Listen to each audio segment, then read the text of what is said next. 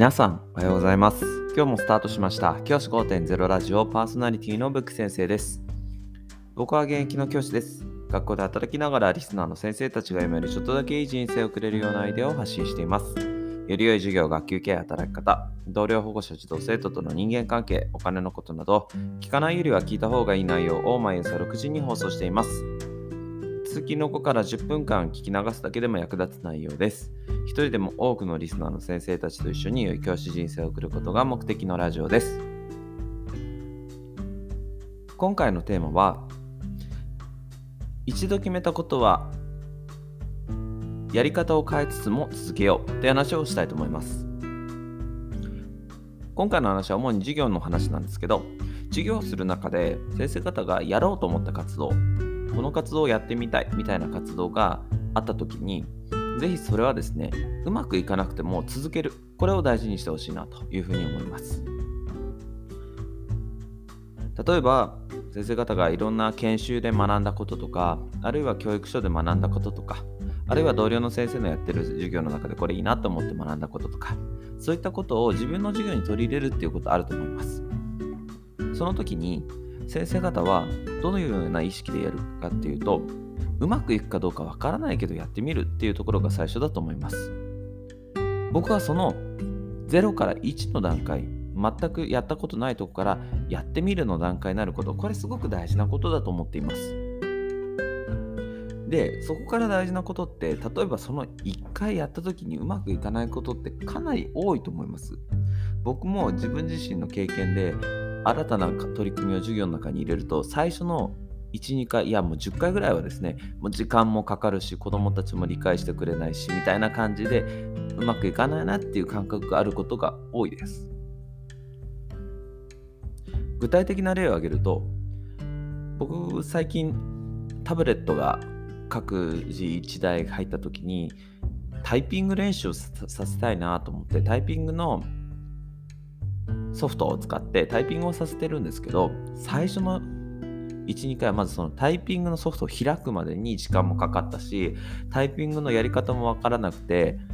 こう人差し指で全部押していくみたいな姿もいっぱいあってあもうこれで子供たちも楽しくなさそうだしあもうやめた方がいいかななんて思ったんですけどでそこで僕考えたのはでもこれ続けてったらやれるようになるしいつか楽しくなるなって思って続けてったんです。そうすると子供たちもタイピングの練習になるよってなった瞬間すぐにあのタブレットを使って始められますしタイピングの速さもかなり上達してきました。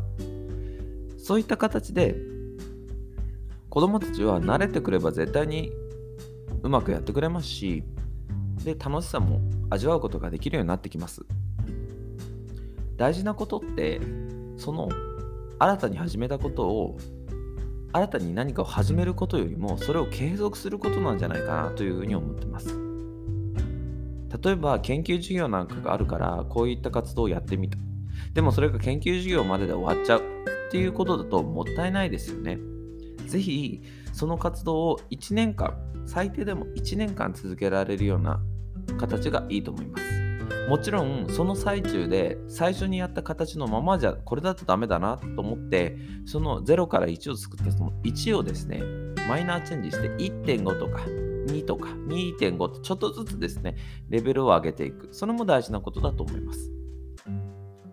新たな活動をやってみると子どもたちって予想もしないような動きをして予想もしないような理解をして予想もしないような結果を生んでくれることって多くあると思います。僕はそのこと自体が楽しいことだなと思います。うまくいかないことも含めて自分が予想しない動きをしてしまうこと予想できないような結果が生まれてしまうことこれが楽しみだと思います。その後にどうやって改善していけばいいかって考えることそれでいいのかなというふうに僕は思っています。先生方ももしですね新たな活動をやってみるっていうふうに考えた時これ絶対大事なことだと思います。教員をやっていて。その中でうまくいかないことは当たり前だぐらいに思ってその活動を続けてみる。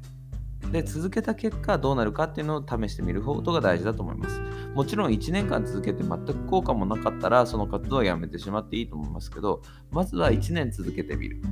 最低でも1年続けるってことが大事かなというふうに僕は思っています。ぜひですね新たな活動に取り組む際はその1年という目安を考えてみてはいかがでしょうか。